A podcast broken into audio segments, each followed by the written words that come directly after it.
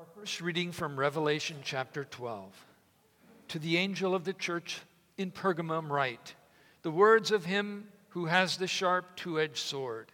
I know where you dwell, where Satan's throne is, yet you hold fast my name, and you did not deny my faith, even in the days of Antipas, my faithful witness, who was killed among you where Satan dwells. But I have a few things against you. You have some there who hold the teaching of Balaam who taught Balak to put a stumbling block before the sons of Israel, so that they might eat food sacrificed to idols and practice sexual immorality. So also you have some who hold the teaching of the Nicolaitans. Therefore repent. If not, I will come to you soon and war against them with the sword of my mouth. He who has an ear, let him hear what the Spirit says to the churches. To the one who conquers, I will give some of the hidden manna, and I will give him a white stone with a new name written on the stone that no one knows except the one who received it. O Lord, have mercy upon us. Thanks be to God. Our gospel reading from John chapter 6. Jesus answered them Truly I say to you, you are seeking me not because you saw signs, but because you ate your fill of the loaves. Do not work for the food that perishes, but for the food that endures to eternal life, which the Son of Man will give to you. For on him God the Father has set his seal.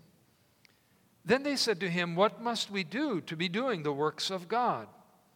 Jesus answered them, This is the work of God, that you believe in him whom he has sent. So they said to him, Then what sign do you do that we may see and believe you? What work do you perform? Our fathers ate the manna in the wilderness. As it is written, He gave them bread from heaven to eat. Jesus then said to them, Truly, truly, I say to you, it was not Moses who gave you the bread from heaven, but my Father gives you the true bread from heaven. For the bread of God is he who comes down from heaven and gives life to the world. O Lord, have mercy upon us.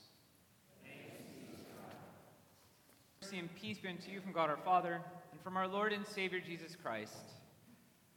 Amen. You may be seated.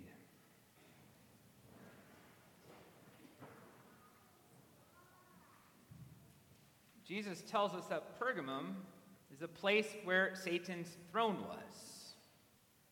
Pergamum was known for its idolatry. It had a massive temple to Zeus, 1,300 feet over the city on this ridge, overlooking everything had a temple to Athena, the patron goddess of the city. It was one of the centers of the emperor worship. In fact, it even got a special commendation a few times for their devotion to the cult of the emperor. So Jesus rightly says it's where Satan's throne is. It's a hotbed of idolatry. In Bible study this past Sunday, as we were looking at this, I asked the class, where in America do you see this kind of idolatry today? And the classic greed, it was everywhere. That in America right now, there's idolatry throughout the land. What Jesus does here with this message is he warns us how deadly idolatry is for us. That's what we want to look at first these dangers of idolatry. Idolatry at its core is having faith in, worshiping something other than the one true God. Right? Fearing, loving, and trusting in something else other than the true God of the Bible. And that can really be anything. Just because we don't have a massive temple to Zeus overlooking Collinsville doesn't mean there isn't idolatry in the city, doesn't mean there isn't idolatry creeping up in our own hearts. Anytime we put something before Jesus, when God's word says, do this, and this other thing over here says, no, do this other thing, and we do that, it reveals what we're worshiping, who we're serving.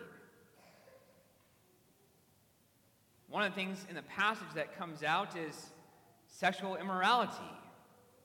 Because even the pursuit of pleasure can be an idol. Right? Sexual immorality itself, Paul warns again and again, is such a great sin against our own bodies. And he links it constantly to idolatry. Because in the ancient worlds, that often happened at these pagan temples. Sexual immorality was quite common there. But it's not just that, it can be anything, whether it's power and money, fame, the government, our own families. We can make anything an idol because our hearts are little idol factories. We're constantly producing new idols to worship. Yet the Bible warns us again and again that idolatry is spiritual adultery. That when we go after these other gods, we worship that which is not the one true God, we have, in the language of the Bible, we've cheated on gods. We've gone after something that's not God's. And the Bible warns us about this because what happens is these idols offer a false hope. They make all kinds of promises to us. Through these idols, the devil promises the world to us. Worship this, follow this, and your life will be just the way you want it. But it's a false hope. They make lots of promises, but they do not deliver on them. What you end up with is a banquet in the grave.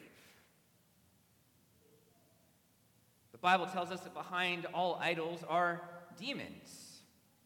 And what do demons do? They deceive. Their goal is to lead you astray, to put you in bondage to sin and to these false gods, to lead you astray from the one true God and ultimately to hell itself. That's why Jesus warns. He says he will come and with the sword of his mouth war against those Christians and that church who are committing this idolatry. He says, rather, you must repent. And the warning is still there for us today. If we're serving and worshiping idols, either individually or as a church, Jesus says, repent, or he will come and war against us with the sword of his mouth. Jesus wants us to repent because he knows that idols lead to destruction, to our own destruction to our church's destruction. Instead, we're to conquer, we're to have victory in Christ, who is the faithful witness. Now, he calls in this passage Antipas my faithful witness, more on that in a moment. But in chapter 1, the opening verses of the book of Revelation, Jesus is called the faithful witness. He is the faithful witness. He is the one who, in thought, word, and deed, perfectly did what the Father gave him to do. He never sins. He never had an idol creep up in his heart. He always perfectly feared, loved, and trusted in God above all things. And because of that, he offered himself up as a perfect sacrifice. So then, the very next part of Revelation chapter 1 says that he is the faithful witness, the firstborn of the dead, the one who conquered death and the grave for us, the ruler of kings on earth. It says, who loves us and freed us from our sins by his blood. What a beautiful summary of the entire gospel. Who loves us and freed us from our sins by his blood. And Jesus, too, in his death, has defeated the idols He's defeated the demons and the gods of this world. In Colossians, Paul tells us this that Jesus has canceled the record of debt that stood against us with its legal demands. This he set aside, nailing it to the cross. So, part one, he cancels the record of our debt, our sin. That's removed. That's nailed to the cross, and it's marked paid in full by the blood of Christ. But notice, second, he disarmed the rulers and authorities and put them to open shame by triumphing over them in him. Don't miss that. Part one is he dealt with our sin. Part two is he dealt with the devil and his demons too. He put them, it says, to open shame. He utterly defeated them in his death. He's triumphed over them. They cannot conquer him. He has conquered them. He is Lord of all, He is the faithful witnesses. And so, because of this, the promise he gives us at the end of this passage are real promises, true hope, because he is the faithful one. We know that he'll actually keep his promises. He's not like the idols that promise one thing and lead you to a banquet in the grave. In fact, we see that with our victory in him, we have a far greater banquet than we could ever imagine.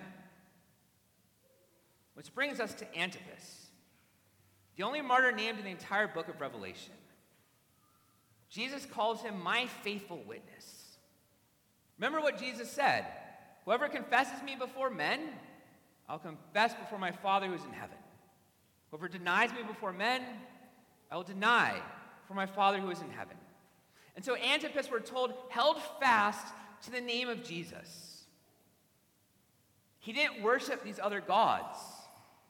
He didn't go chasing after idols. Instead, he stood firm, confessed the faith, and it cost him his life. And so too for us. To be a faithful witness, we must reject, we must fight the idols. We must fight against the ones even that creep up in our own hearts. We must fear, love, and trust in Him. We must live in the grace and forgiveness of sins that He bought with His blood as we battle and war with the help of the Holy Spirit against this idolatry that creeps up in our hearts.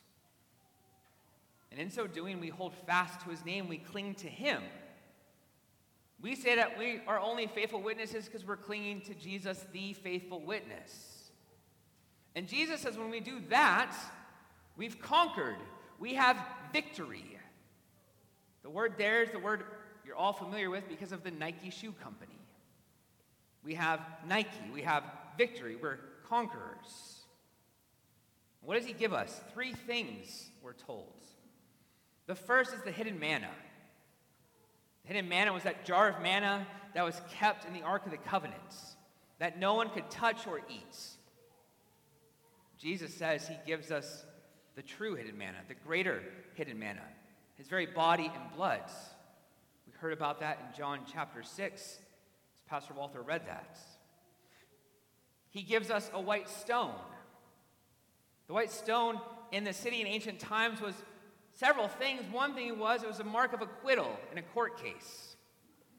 In Jesus, you've been given this white stone, you're acquitted. Your sins are not held against you. It was also, though, an invitation to a banquet. So you're invited to this banquet of hidden manna by Jesus himself. You're invited to feast on him. Not in the grave, but here where heaven meets earth in this holy place, and for all eternity with him at the banquets, the Lamb's feast that knows no ends. And finally, it says, He gives you a new name that no one else knows except the one who receives it. This is strange. It's a little odd. We don't fully know what it means, but we know this much it means that Jesus knows you so well and loves you so much that he gives you a name that perfectly summarizes who you are, and it's a name only he knows and gives to you. So, as we look at Pergamum, as we look at my faithful witness, Antipas, as Jesus calls him, we're called to look to the faithful witness, Jesus, to cling to him that we might ourselves remain faithful witnesses in the face of the idolatry that's all around us. Amen. The peace of God passes on understanding guard your hearts and minds in Christ Jesus. Amen.